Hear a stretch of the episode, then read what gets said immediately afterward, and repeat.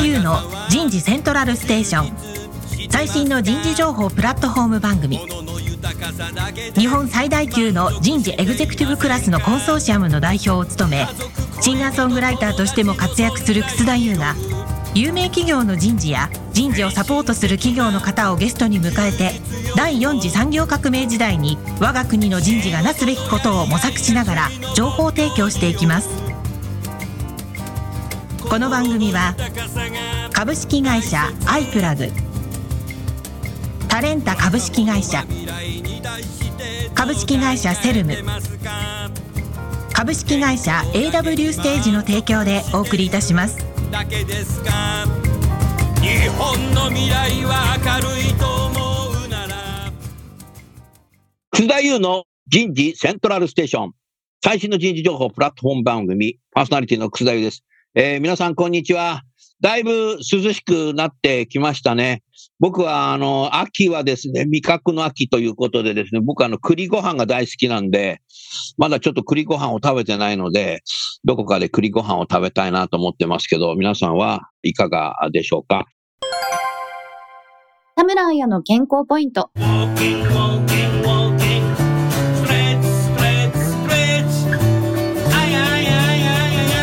頭皮の健康。肩こり、首こりなど体のこりと同様に頭皮にもこりが生じます。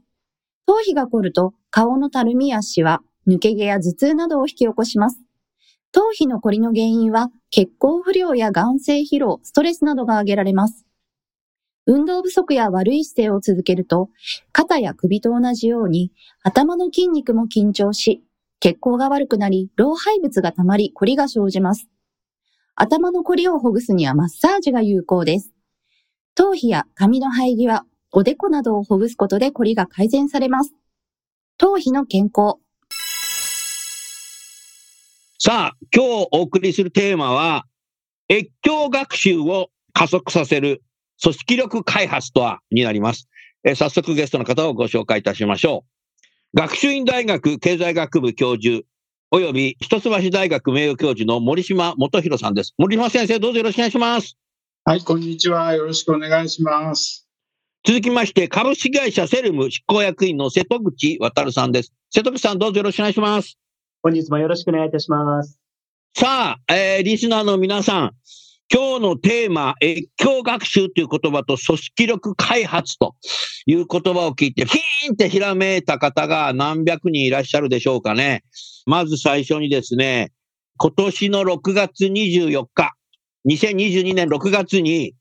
ディスカバーにじゅういちという出版会社から、越境企業の始め方という本をですね、出版された、今日は著者、瀬戸口さんにご出演いただいています。もう一つ、昨年にせんにじゅういちのしちがつじゅうくにち、えー、日本経済新聞社からですね、出版されました、全員戦力化、戦略人材不足と組織力開発。組織力開発って何だろうというとこからですね、こう読み始めるところの本だと思いますけど、このにさつを読んだ方はフィーンって多分ひらめたんでしょうけども、今日の番組は、えー、番組を聞いてから本を読む方も構いませんし、本を読んだからですね、今日、この番組を聞く、どちらでも構いませんけど、どちらも多分あった方が奥深くですね、自分で考えることができるんじゃないかなって、そんなふうに思いますので、どうぞよろしくお願いいたします。さあ、瀬戸口さん。はい。このテーマ、越境学習を加速させる組織力開発とはということですけども、えー、まず最初に森島先生、何をお聞きしたいですか？はい。ありがとうございます。あの、越境学習というのがですね、ここ最近本当にあの盛り上がっていてですね、もちろんあの以前からある言葉で、まあ新しいものではないんですけど、再注目されてます。で、我々セルムのあの取り組みの中でもですね、一社一社にこのリーダー育成のまあプログラムを作り込んでいくっていうものの他にですね、その会社の以外のところでいろんな人たちが切磋琢磨する場を作っていこうというので、越境学習のプログラム、これも急速に広がってるんですけれども、私もそこに携わってる中で、その越境する個人の学びにはこうなって、いい気づきにはなるんだけども、元の会社に戻った時にですね、それがあの生かされなかったりだとか、うまくそこの気づきが、いや学びがあの成果としてつながっていかないっていうような事例もすごくたくさん見てきていてですね、これをあの意識面じゃなくて構造造的に何とかできるんじゃないかと思ってですね、まあそんなヒントをあの森島先生との話の中からですね、見出していきたいなというふうに思ってます。うん、なるほどね。森島先生、この越境という言葉が、はい、今こうして出てきている背景って一体何なんでしょうかね。えっと、やっぱり一つはですね、日本の企業の中における学習っていうのが、うん、極めてずっと単線的で、かつ単一的で、うん、オージェーティー に代表されるような企業の中ですでにある知識を教えることに関しては、日本の企業っていうのはものすごくうまくやってきたんだと思うんですよ。はい、だけど今企業っていうのはいろんな多様な知識であるとか多様な視点であるとか多様な情報っていうのを求めるようになってきた。その状況の中で結局企業の中で学んでいるだけではとてもそういうような多様な情報を持ってこれない、もしくは新しい視点を持ってこれない、したがって企業の外に出ていくっていうことが重要になってきた。で、そういう背景が多分あるんじゃないかなと思いますね。はい、うーん、なるほどな。確かにそうですよね。これやっぱり社会人になって一社しか経験していかないってい う, う珍しい国でもあるし、終身雇用長期雇用という中で外に出なくても、まあ、先輩やあなんかがいろんなことを教えてくれる オージェーティー とか、まあ、中にもいろいろこう階層別の研修が用意されているということで、まあ、大量生産、大量消費の中で、人材も大量生産、同じような人材を大量生産してたんだろうかなっていうふうに、改めて思いましたね。そうですね。やっぱ変化っていうのは、改良改善だったんですよ。今よりもちょっと良くなる。うん、明日はちょっと良くなるってことを目指してきたんで、うん、そういう意味では、なんか全然新しい視点みたいなのを入れる必要ってのはなかったんですけど、うん、あの今やっぱりイノベーションであるとか新事業であるとかそういうものが戦略の中核に置かれてくると、そういうものを作っていく、生み出していくためにはやっぱり新たな学びを持ってもらわないといけないということになってきたんだと思いますね。確かに消費財一つとってももうさんじゅうねん以上前から出ている製品で、改善して同じブランドなんだけど中身が変わってきた消費財って結構ありますよね。食品、食品とってもね。そうです。うん、だから ビーツービー なんかも多分そういうのはすごくあるんでしょうね。部品とかそういうものが、えー、どんどんどんどん改善して品質のいい安全なものを大量生産作るって。だからそこが、あの、日本人は逆に得意だったんでしょうかね。得意だったんだと思いますね。だからこそ、うん、あの日本の商品製品とかサービスも含めて安い品質のいいものが世界に出てって、まあ、買っていったっていうのが、まあ、高度成長期まで の, あの戦い方だったんですよね。うん、でもそれがやっぱりあの ガーファ であるとかいろんなイノベーションで勝つ企業っていうのが出てきて、でそういう企業にやっぱ勝っていかないといけない、戦っていかないといけないっていう中でやっぱり教学習みたいな、もしくは多様な学びみたいなことが重要になってきたって話だと思いますね。だからそのイノベーションとキャッチアップの違いなんでしょうね。そうなんですよね。うん、日本は模倣っていうかね、他社が同業他社があれやってんだからうちもやろうぜみたいなところってすごく今でもある。そうですね。うん、だから業界っていうのができてきて、ところが業界そのものもなんかこうそれぞれの会社がコンペティターが変わってきてるとも聞きますので、うん、やっぱり外のことをやっぱり知るっていうことでは、この越境ということをやっぱり少し時間をかけて丁寧にやる必要性っていうのが瀬戸口さんやっぱ出てきたんでしょうかね。あとはなんかすごく最近感じるのが、そういう外に出て新しいものを学んで持ち込んでくるみたいなのが一部の人だけに求められるんじゃなくて、もうあまねく層のこれもう若手も問わずですね、全員に求められてきてるんだろうなっていうのをすごく肌で感じます。うん、あの私瀬戸口さんの本をざっとですけど見ていて。結構面白いなと思ったのは、あの、リーダーシップエクスペリエンスについてお書きになってるんですよね。ああ、そうでしたね。で、リーダーシップエクスペリエンスっていうのは、誰でも本当はリーダーになれるはずなんですよ。うん。つまり、リーダーっていうと、なんか組織の上の人だけの特権みたいなイメージが、あの、結構ありますけど、そうじゃなくて。今でもあるね、日本は。今でもあります。うんまあそれは一つはやっぱりしょうがないところもあって、組織を率いるリーダー、変革のリーダーみたいな人たちがやっぱり重要だってことはあるんですが、リーダーシップって誰でも取れるはずなんですよ。うん、そこの場でちゃんと人々をまとめて前に進んでいくみたいなことができればいいわけであって、その経験っていうのを企業の中であのやっていくとなかなか難しいんですね。企業って組織だから階層的に作られていて、本当に企業、組織のトップになれる人って少ないので、うん、そういう意味ではいろんな人たちがリーダーシップを学んでもらうためには、まあ、さっき里口さんもおっしゃいましたけれども、やっぱり他のところに行って新しい経験をするっていうのは重要だと思いますね。うん、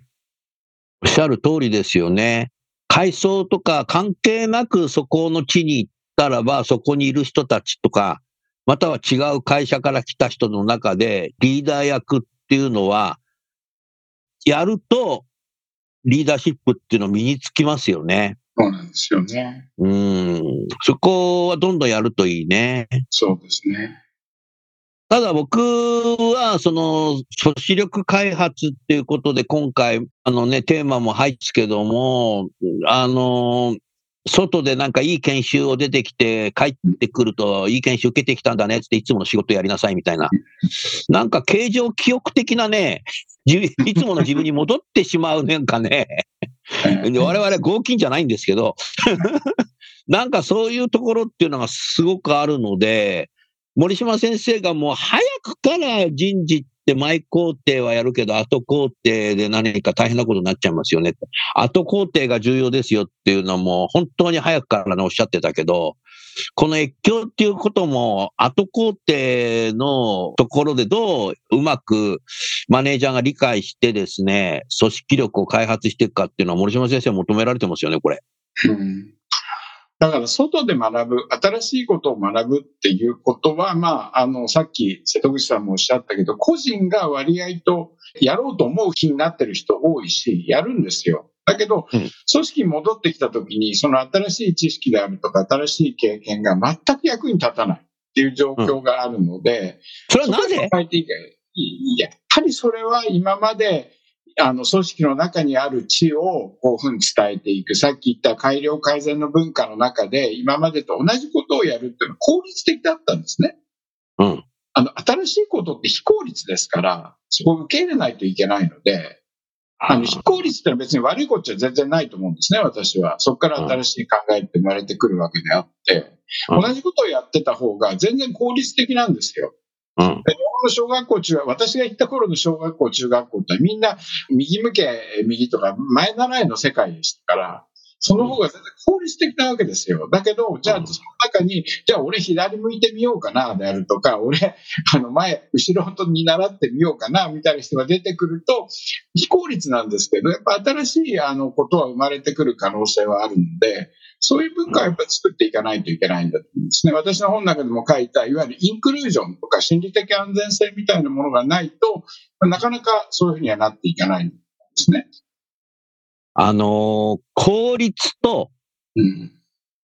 生産性っていうのはごちゃごちゃになってる人が結構いるなと思ってるんですよ。で、生産性向上しなきゃいけないから、そんな考え方やってちゃダメだよっていうのを口で言わないで何かそういうふうになってることもありそうですね。生産性って、実はですね、例えば創造性であるとか、新しいものを生んでいくっていうのも、立派な私生産性だと思うんですよ。うん、だけど、効率性だけでずっと生産性を考えてきたから、生産性っていうとそれになっちゃうってのは大きな問題だと思うんですね。新しいものを生んでいく、もしくは全然今までなかったものを作っていくっていう、立派な私生産だし、それを生んでいく力っていうのは生産性だと思うんですが、うん、そこはやっぱりちょっと混同してるところありますね、今の日本の経営者がね。うん。瀬戸口さんいかがですか？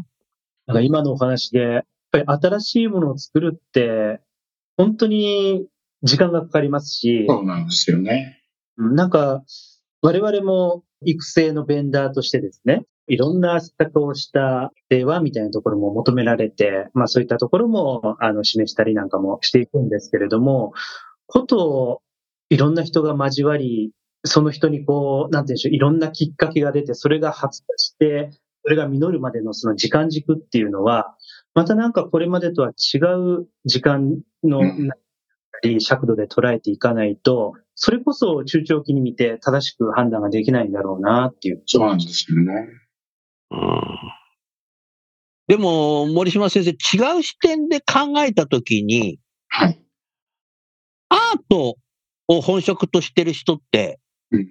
結構転々と引っ越してる人多いんですよ。多いですね。例えばベートーベンの時代に生きた作曲家って、うん、あちこちをまあいろんな国の状態で追われてたっていうのもあるのかもしれないけど、うん、違う国に行ったり違うとこに行きながら素晴らしい作品を残してる、うん、絵を描く人もルネサンス時代もそうですよね、うん、あちこち転々して描いてますよね。だからアートって人事的で言うとひらめきっていう言葉をね言うことがありますけど、ひらめきって一つの会社の一つの職場の同じ人たちだけでいたらあまりひらめかないし、こんな千日も在宅で仕事してたら何もひらめかないんじゃないかなっていうふうに思うわけですよ先生。アートって考えたときにやっぱイノベーションってひらめきってやっぱ重要ですよね。そういう時にやっぱ越境するっていうのがね、今この瞬間コロナ禍に出したっていう瀬戸口さんが僕すごいと思った、うん、だからあの越境っていろんな意味があるんですよ。多様な学びっていうのもあるし、今おっしゃったひらめきっていうのもあるし、うん、結局人事がやっている話っていうのはあの生産性を上げることも重要ですけど、それだけじゃないんですね。効率性を上げることも重要ですけど、それだけじゃないんで、やっぱりひらめきであるとか、それから新しい多様な学びみたいなものを促進するっていうのも人事としてはものすごく重要だと思うんですよ。で、そういうための一つの方法論として、まあ今越境であるとか、あとは割合と最近出てきているのは、いわゆるオンディマンド方式でいろんなプログラムがあって、それを自由に選んで学べるみたいなことが多くなってきてますけど、それも結局同じことで、自分のこう全然今までやってこなかったようなことを学んでいくっていうのも立派な私越境だと思うんですね。うん、そういうことがやっぱりあのできるようなことを人事としては環境を提供していくっていうのは重要だと思いますね。多分多くのリスナーの企業の方たちは越境というものは多分大賛成の人が多いなと思ってるんですよ。うん、でそういう中でその賛成がいろんな背景があると思います。そういう時代だよねっていう人もいるかもしれないけど、問題はやはり戻ってきた後に元のその職場の中にどうやってその新しい進化した考え方を食い込んでいくかっていうことがやっぱり越境してきた人、または戻ってきた時のマネージャーあの役割っていうのがすごく重要になると思いますけど、このふたつの視点で何か本人っていうのとマネージャーっていうことの視点で何か森島先生アドバイスをいただけませんか？本人っていう意味で言うと、まあ、あのさっきあの瀬戸口さんもおっしゃいましたけど、自律的に他のところに行って学ぼうっていう風なその時点でもうかなりリスクは取ってるんだと思うんですね。まあ、それはもちろん効率的にいろんなことやってた方が、まあ、会社としては便利な人間だし、いい人間だっていうふうに考えられる可能性は高いので、そういう意味では本人は行く段階でリスクを取ってるんだと思うんですよ。はい、だけど重要なのは、その人が帰ってきた時に企業がどこまで、まあ、同じ言葉を使うとすればリスクが取れるかということです。今までと違った知識であるとか、違った経験であるとか、ひらめきみたいなものをどこまで受けられるか。で、そこはやっぱり企業が変わっていかないと、私はなかなか越境学習であるとか、そういうふうな考え方ってのは普及していかないように思いますね。瀬口さん、はい、そこ重要ですよ。先ほどから繰り返してるけど、あと工程のところですよね。そうです、そうです。あの、森島先生の書籍でも、先ほどもお話ありましたけど、インクルージョンのところってありましたけど、うん、今、その、越境の場ってすごく増えてですね、そのハードルも下がって、あの、行ってみようかなって人も増えてるんですけれども、で、そこでの多様性ばかりが増して、そのインクルージョンするっていうところが、なんか追いついていないのかなっていうのが、なんかこのいち、にねんでもなんか、またなんか加速したような気がしていてですね、なんかそこが追いついていかないと、せっかくその、いろんな多様性の選択肢が増えたのに、なんかまたしぼんでしまうみたいな、あの、未来があるんじゃないかなと思って、うん、少し危機感を感じました。そうですね。だからね、やっぱりこう、一つ重要なのは、さっきも福田さん言われたけど、今はそういうふうな対応の部分がかなりやっぱり現場のマネージャーさんに任されてるんですね。もしくは現場のその部門での配置であるとか、そういうふうな新しいことを学んできたんでね、よかったね。じゃあ、あの、同じことを、前と同じことを全くやってっていうような状態じゃ困るわけであって、やっぱ新しいことをやらせてあげるようなポジションにつかせてあげないと、もしくはそういうようなプロジェクトにつけてあげるであるとか、そういうことをやっていかないと、なかなか難しいんだと思うんですよね。で、それが私は本当のインクルージョン、あの、インクルージョンの一部だと思うんですよ。あの、日本だとどうやって女性受け入れるかであるとか、エルジービーティーキュー 受け入れるかっていうようなことだけになってますけど、一番重要なのはアイディアみたいなものを受け入れていく。考え方を受け入れていく。そこはやっぱり重要で、そこ変わっていかないと、今確かに一種の、まあ、福利厚生的な意味もあって、教学習みたいなものは促進されている部分はあると思いますけど、でもそこが変わっていかないと、結局私定着しないように思うんですね。なるほどな。だから、越境をしたいという人には認めてくれる自由は与えられてるけども、うん、もう一つ戻ってきたら、認めた人も責任もあるんだぞっていう自由と責任の問題ですね、これ。まあ、ある程度そうですね。企業の方は、やっぱりそこまで考えて送り出してるのかっていう問題ですよね。うん。その、やっぱり学んできたこと、違う発想のものを、まあ、報告と言い方がいいかとかわからないけども、してもらったときに、じゃあそれを何かうちのこの事業のここに何か食い込んでできないかなとか、なんかそういうことを議論する場だとか、っていうのが必要ですね。レポートだけ書いて提出して終わりって言うのはダメですよ、戸口さん。いや、そう思います。うん。で、大体そのレポートは、あの、ファイルに入って全然誰も読んでないっていう問題が続いてる。センターファイルが墓場になってるやつってやつですね。これは人数が増えてますからね。その一部の人たちが越境者なわけじゃなくて、すごく裾野が広がってきたときに、その人たち全部、例えば新規プロジェクトっていうのもアサインできるほどたくさんあるわけでもなく、うん、というときにどう日常の中でその越境した気づき学びみたいな、もしくはマインドアップみたいなところを活かす場を作っていくのかっていうのは、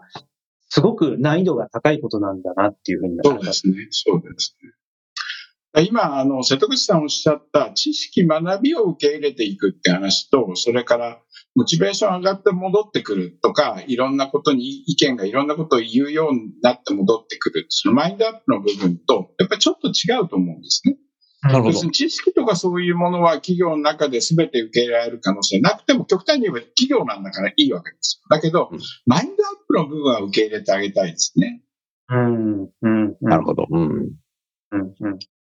いや、そうでないとやっぱり、逆に言うとどんどん流出していくんだと思うんですよ。うん、人が辞めてくる可能性はある。ああ。いや、後工程そこになる可能性があるよね。うん。あだからかつて海外の エムビーエー に行って帰ってくると辞めちゃう。うん、だからもう会社のお金で海外の エムビーエー 派遣するのやめたっていう企業がドドドドって増えた瞬間、森島先生僕ら経験しましたよね。そうだよね。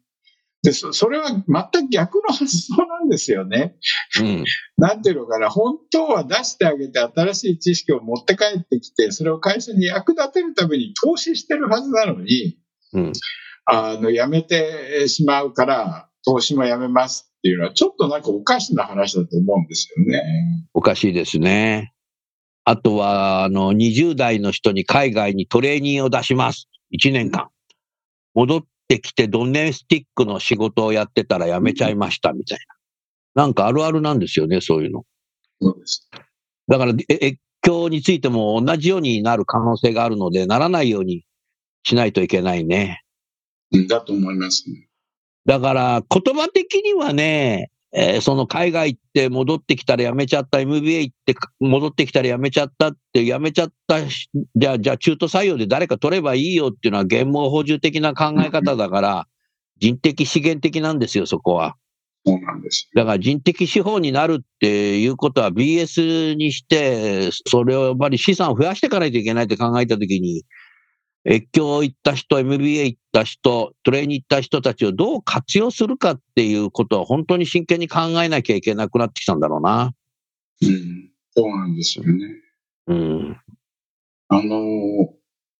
ちょっと瀬戸口さんにお伺いをしたいところがあって、はいはい、最初の第一章のタイトルが、なんだっけ、時代とともに変わりゆく人材育成ってなってるじゃないですか。はい。これってどういう思いを込められて話されていたん、あの、書かれて。僕も、僕も聞きたいな。うん。これそうですね、あの、私ずっと、まあ、今年の頭まで、うん、ファーストキャリアって会社にいたんですけどね、どうしても若手の育成って斜め上から斜め下をこう見るような感覚って、なんかあるんですよ。そういうふうにはもちろん言わないんですけれども、自分がその社会人として生きてきた、まあ、誰しも生きてるわけじゃないですか。なので、言えることもあるし、経験もこう、重ねているしっていう、まあ、その斜め上からですね、これからまっさらに染めていく新入社員みたいな感じでこう見るみたいなのが、数年前はそれがもうほぼスタンダードでしたし、うん、今はこうは言ってないですけども、根底のマインドってそういったところって、なんか多分に拭いきれないところがあるなっていうのを、自分自身にも感じるところはあってですね。なるほど。それだといけないと。なんか安楽椅子に座ってるような感じでですね。安楽椅子に座りながら、そうなの？今日起こせとか、苦労は勝手でもしろっていうのは、なんかやっぱり通用しないなと思っていてですね。やっぱり時代が変わってるんだったら、そういう育成の施策を提供する側だったり、企業でそれを企画される側だったりっていうのも、その流れの中で、一緒にこう、進化していくというかですね。そういう、斜め上、斜め下の関係じゃなく、横顔同士のというか、そういうやり方で、人材育成だったり、マネジメントっていうのも変わっていくっていうのが、やっぱり必要だ。ちょっとそういったところは、この書籍通して、結構繰り返し、私もこだわりを持って述べてたんですけれども、そういう思いもあって、まあ、第一章の入り口もそういう書き方をした。うん。ところです。わかりました。多分あの、私が船舶に考えていたレベルよりずっと深い考えをお持ちだなって今、あの、伺ってて思ったんですけど、やっぱ企業って進化しないといけないんですよね。変わっていかないといけない。で、まあさっき申し上げたように、まあ人材育成っていうのは進化をする一つの大きなきっかけなんですけど、もしくはマネジメントっていうのは、あの、人を変えていくっていう意味ではすごく大きなきっかけなんですけど、それが結構なんていうのかな、こう、ルーチンになってっていうか、今まで通りのあり方でずっと進んできたものを、ちょっとやっぱ変えてみないと、日本の企業はダメになっちゃうんじゃないかって、そんなイメージですね、今のおっしゃって。はい。うん。いや、そういう意味ではね、結構深い話だったんです。あの別に越境っていう議論だけじゃなくて人材マネジメント全体についてやっぱり言えるんだと思うんですね。うん、そうですね。今回、まあ、書籍もそうですし、まあ、この会のテーマもそうですし、うんうん、越境っていうのをあの出したんですけれども、私もこの数年ですね、この越境学習っていうのにどっぷりとやってきて思うのは、これって特別なプログラムとか特別なテーマではなく、本当にそう人を育む組織が成長するっていうところに関わる普遍的なものなんだなっていうふうに、やればやるほど感じてますね。うんうん、まあ、よく言われる言葉で言うと、いわゆるコンフォートゾーンから出なさいって話ですよね。うん、あ自分がその安心してできるところから出たところに実は新しいことのチャンスっていうの目っていうのはあるんじゃないかみたいなことですから、そういう意味でくくってみると、企業の外に出て学ぶっていうプログラム、それ自身はすごくいいと思うんです。別にそうじゃなくて人材育成の全体的なフレームワークの中にそういうふうなコンフォートゾーンから出ていろんなものを見つけてくるっていう場面を作っていくっていうのも重要なのかもしれませんね。うん。おっしゃる通り、何も会社の外に出るだけが全てだっていうふうにももちろん思って、ね、ぱり会社の中でもいろんなその小さな越境みたいな、ね、ありますよね。あるんだと思います。いや、日本の企業って結構今グループ経営やってるから、事業部ごとに全然違った文化とかを持っちゃってる企業もあるので、そういう意味では面白いと思いますね。そういうことやって。うん、おっしゃる通りですね。そうで、グループ間でいろいろ経験させるっていうのは、やっぱりどんどんやるべきだなっていうふうに思いましたね。違う視点で僕今森島先生と瀬戸口さんが話してるときに思い浮かんだんですけど、近年のその非常勤取締役っていうのは、外の人のいろんなこう視点を経営に生かそうという文脈も多分あると思うので、経営陣は意外と越境してくる、越境してくるっていう言い方しちゃいけないけど、外の人の意見を聞くことってすごく多いなと。で、逆にまたファーストキャリアあたりだと若い人に対しては、あの、そうやって越境させるようないろんな経験ってのはさせるなっていうのがあって、まあ今セルムでは全体かもしれないけど、マネージャー、本部長とか部長もなんかこう越境するような形でやっていけば、部下が越境してきた時に受け入れるんじゃないかなと思いましたね。うん、まあそうなんですよね。あの、ボードルーム、要するに役員会とかと非常勤取締役がどこまであの外の視点を持ってきてるのか、またそれはそれで全然別の会にしたいぐらいの面白い議論だと思うんですが、うん、あのまあそれは確かにそういう側面はあります。ですから事業部長さんみたいのは、例えばその自分の事業のところで買収した企業の責任者となって一旦行ってみるであるとか、そういう経験させるのはものすごくいいと思うんですよね。はいはい、うん、おっしゃる通りですよね。そういう経験がある方だと、部下の人たちがね、越境してきた時に、自分の経験と照らし合わせながら、何かこう承認してったり、判断したり、なんか新しいことを一緒に考えようって言ったりすることっていうのがあるだろうな。だから、出す人自身が越境したことないと、やっぱり瀬戸口さん難しいかもしれないよ。うん。これなんか面白い話があってですね。あのー、越境学習は、まあまあ人事部の方が司っていること多いですけれども、担当役員の方だったり、部門長の方になるとですね、あの、かつては自分も越境者だったと、いろんなところをこう行って海外行ったりだとか、もしくは、あの、どこかの立て直しをしたみたいな、かなりいろんな経験をされててですね、もうナチュラルにみんな越境者なんですよね。なので、そういう取り組みをするときにも、それは必要だから、こう、ゴーっていうふうにこう出るわけなんですけれども、そこが、あの、担当者、の方になってくるとですね、まだ自身もそんなにこう越境の場っていうのが経験がないというかですね、効率の中でこう、なんていうんでしょう、キャリアを積んでいった時期とこう重なってですね、あんまりこう外に出て、そこで気づき学びマインドもアップして、それがあの本業にこう生きてきたっていう経験が昔と比べると相対的に薄まってるなんて話もあってですね。そうなんですよね。そうするとね、今の瀬戸口さんの文脈から言うと、だから定期移動っていいんだよねっていうふうに戻っちゃうような気がする。うん。まあね、定期移動って、いや、定期移動が本当にいいかどうかと、ちょっとまたのワークライフバランスであるとか、そういうコンテクストが入ってくるので、ちょっと難しいんですが、移動っていうもの自身はものすごくやっぱりいいと思うんですよ。結局他の経験するわけだから、で、その時に、あの、手を挙げて移っていくっていうのはベストなんですが、うん、やっぱりそこまでやらない人、コンフォートゾーンにいたい人って結構いるので、やっぱ働く人たちから見ると、やっぱそういうふうなコンフォートゾーンを出て、手を挙げて他のところに移っていくってことをやっぱ考えていくって重要だと思いますね。会社目線で総合職で終身雇用なんだから、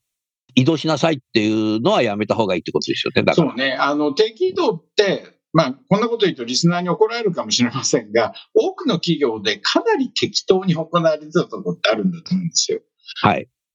なんていうのかな、玉突き移動とかね、上の方だけちゃんと考えて動かす、うん、いやでも森島先生、適当って言葉はいい言葉なんだよってよく言ってたじゃないですか。ああ、そうそう、まあまあそうだけど、あの、あんまり考えずにやっている、うん、そうそう、移動って結構多くて、多分 ろくじゅっパーセント 以上がそういう移動だって企業が多いので、確かにね、結果的にやっぱりあのいわゆる定期移動みたいなものも今言った議論しているような越境的な経験という意味で言うと、あんまり機能してこなかったっていうのはあるんじゃないかなと思いますね。でさらにもう一ついけないのは、移って、移りっぱなしになっちゃうんですよ。あの、移動っていうのは、ほぼ全ての場合が戻ってこないから、結局新しい知識が自分のところで役に立たないっていうあ問題はあります。ああ、なるほどな。面白いね。さあ、もう一つ二つ、瀬戸口さん、ぜひ森嶋先生にご質問されてください。はい。今までの話で、やはりその前工程、そしてまあ本番と後工程ってあった時にね、やっぱり後工程が、やっぱり描ききれてないっていうのは、もうまさに他のいろんなあのテーマと同じく一緒だなと思うけども、そうした時にやっぱり後工程って、現場だったり各部門だったり、本人とその現場マネージャーとのやり取りだったりっていうところがメインになると思うんですけども、そんな時に人事のセクションの人たちがこう担うべき役割であったりだとかっていうのは何が中心になってくるんだろうっていうのをちょっとお考えをお聞かせいただければ嬉しいです。うん。まあいろいろあると思うんですけど、やっぱり人事としてはその人の経験が無駄になるっていうことをどこまで防ぐか。っていうこと、まあ、マインドのアップみたいなものも含めて、それが無駄になるっていうのをどこまで防ぐかっていうんだと思うんです。そのためには、さっきからずっと言ってるように、場を用意するっていうのも、できれば場を用意するっていうのが大切だし、あとはマネージャーの意識を変えていくっていうのも大切だし、結局、あの、マネージャーさんは送り出すところまでは同意してるんだけれども、それ以上の、それ以降の後工程については同意してないよってマネージャーさん結構多いと思うんですね。うんうん。あの、この人、まあ一年他のとこ行って頑張ってくるってところまでは OK なんだけど、じゃあ帰ってきた時どういうふうにそれを使うってことに関してあんまり、あの、考えてない。まあしょうがないんですけど、あの部分はあると思うんで、やっぱそこをちゃんとマネージャーさんと一緒になって、じゃあこの人どう活用していくのか、どういうふうに新しい知識であるとか経験を使っていくのか、やっぱ考えていくみたいな、そういうふうな、いわゆる個別のプログラムを作っていくぐらいの勢いで多分影響というものをそのマネージャーさんとキャリアの一部として考えていくというのが重要だと思いますね。そうですね。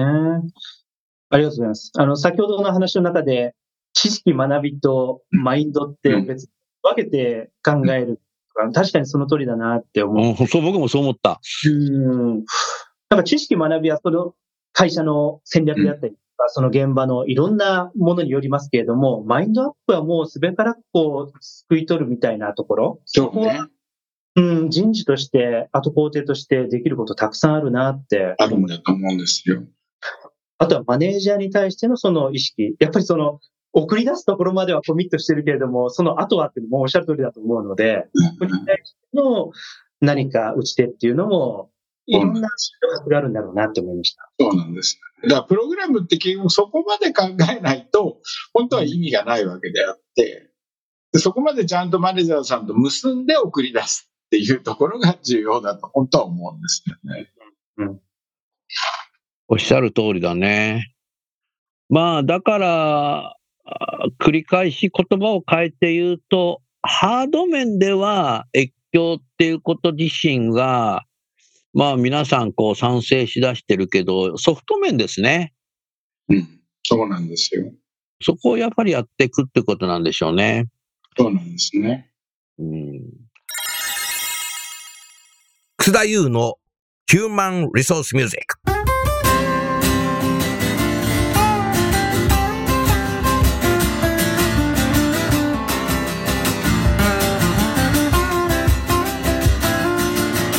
お送りする曲は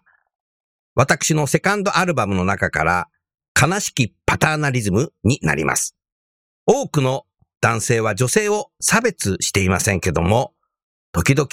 区別してしまうことがある。これがなかなか女性活躍推進が進まない理由だということで、えー、書いた曲になります。ジャズ風にアレンジしていますので、どうぞお聴きください。お願いします。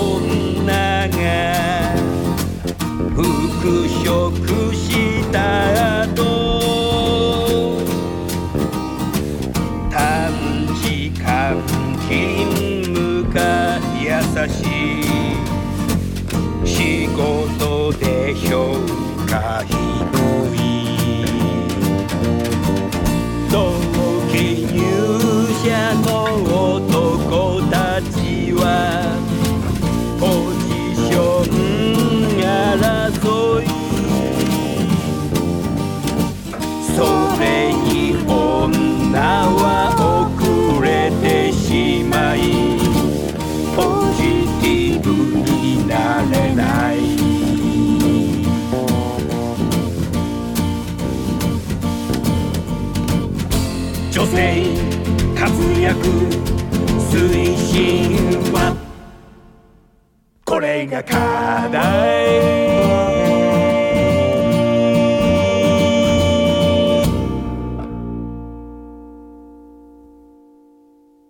はい、ありがとうございました。それではですね、えー、今日のテーマ、越境学習を加速させる組織力開発とはということでですね、えー、リスナーの皆さんに、えー、瀬戸口さん、森島先生から一言、えー、メッセージを添えて番組を終わりたいと思います。それでは瀬戸口さん、最後にどうぞよろしくお願いいたします。あの、本日ありがとうございました。まあ、この時間の中でもですね、いろんな刺激いただいて、まだまだ考えるべきことあるなっていう、その余白にワクワクしてます。あの、私も自分自身が越境者としてですね、自分自身味わいながら体現しながら、その横顔を持ってですね、いろんな企業の方々とこれからの越境のあり方考えていきたいなっていうふうに改めて思いましたので、どうぞこれからもよろしくお願いいたします。いいですね。ありがとうございました。それでは最後に森島先生、どうぞよろしくお願いいたします。はい、ありがとうございます。今日非常に私も勉強させていただきました。そういう意味では今日はプチ越境だったんですよ、私にとっては。私、越境ってあんまり、あのー、考えたことがなくて、ここさんしゅうかんぐらいでにさつぐらい、この瀬戸口さんの本も含めて読ませていただいたんですけど、あの、やっぱり本を読むっていうのも十分私は越境だと思うんですね。お、そうだそうだ。あとこうやって人と話をするであるとか、うんうん、あとは大学時代で一緒だってもうにじゅうねん会ってない友達と話をするであるとか、結局一人一人がそういうふうな多様な経験をしていって、多様な経験をキャリアに生かしていくっていうのがやっぱり越境学習の本質だと思いますので、ぜひですね、皆さん方、聞いてらっしゃる皆さん方もですね、積極的にプチ越境を繰り返していっていただければというふうに思います。はい。はい、お二人どうもありがとうございました。リスナーの皆さんいかがだったでしょうか。今日の番組を聞いてですね、瀬戸口さんと森島先生の本を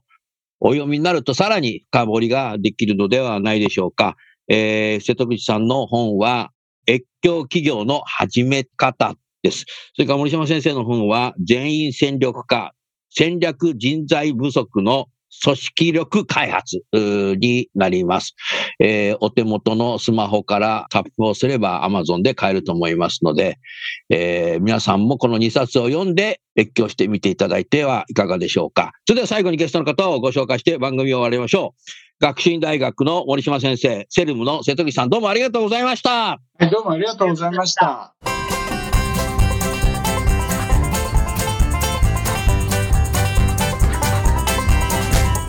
今日の番組はいかがでしたか。楠田優のサードアルバムの中から輝け飛び出せグローバル人材とともにお別れです。この番組は企業から学生に直接オファーを送ることができる新卒向けダイレクトリクルーティングサービスを提供する株式会社アイプラグ、ワークハッピーな世の中を作るをミッションとし、世界の エイチアール テクノロジーを日本市場に展開するタレンタ株式会社。お客様と伴走しながら長期的多面的に経営進化を支援する人材開発・組織開発のベストパートナー株式会社セルム。職場でできるストレッチと質の高いウォーキングを提供する健康経営サポート企業の株式会社 エーダブリュー ステージの提供でお送りいたしました。それでは次回もお楽しみに。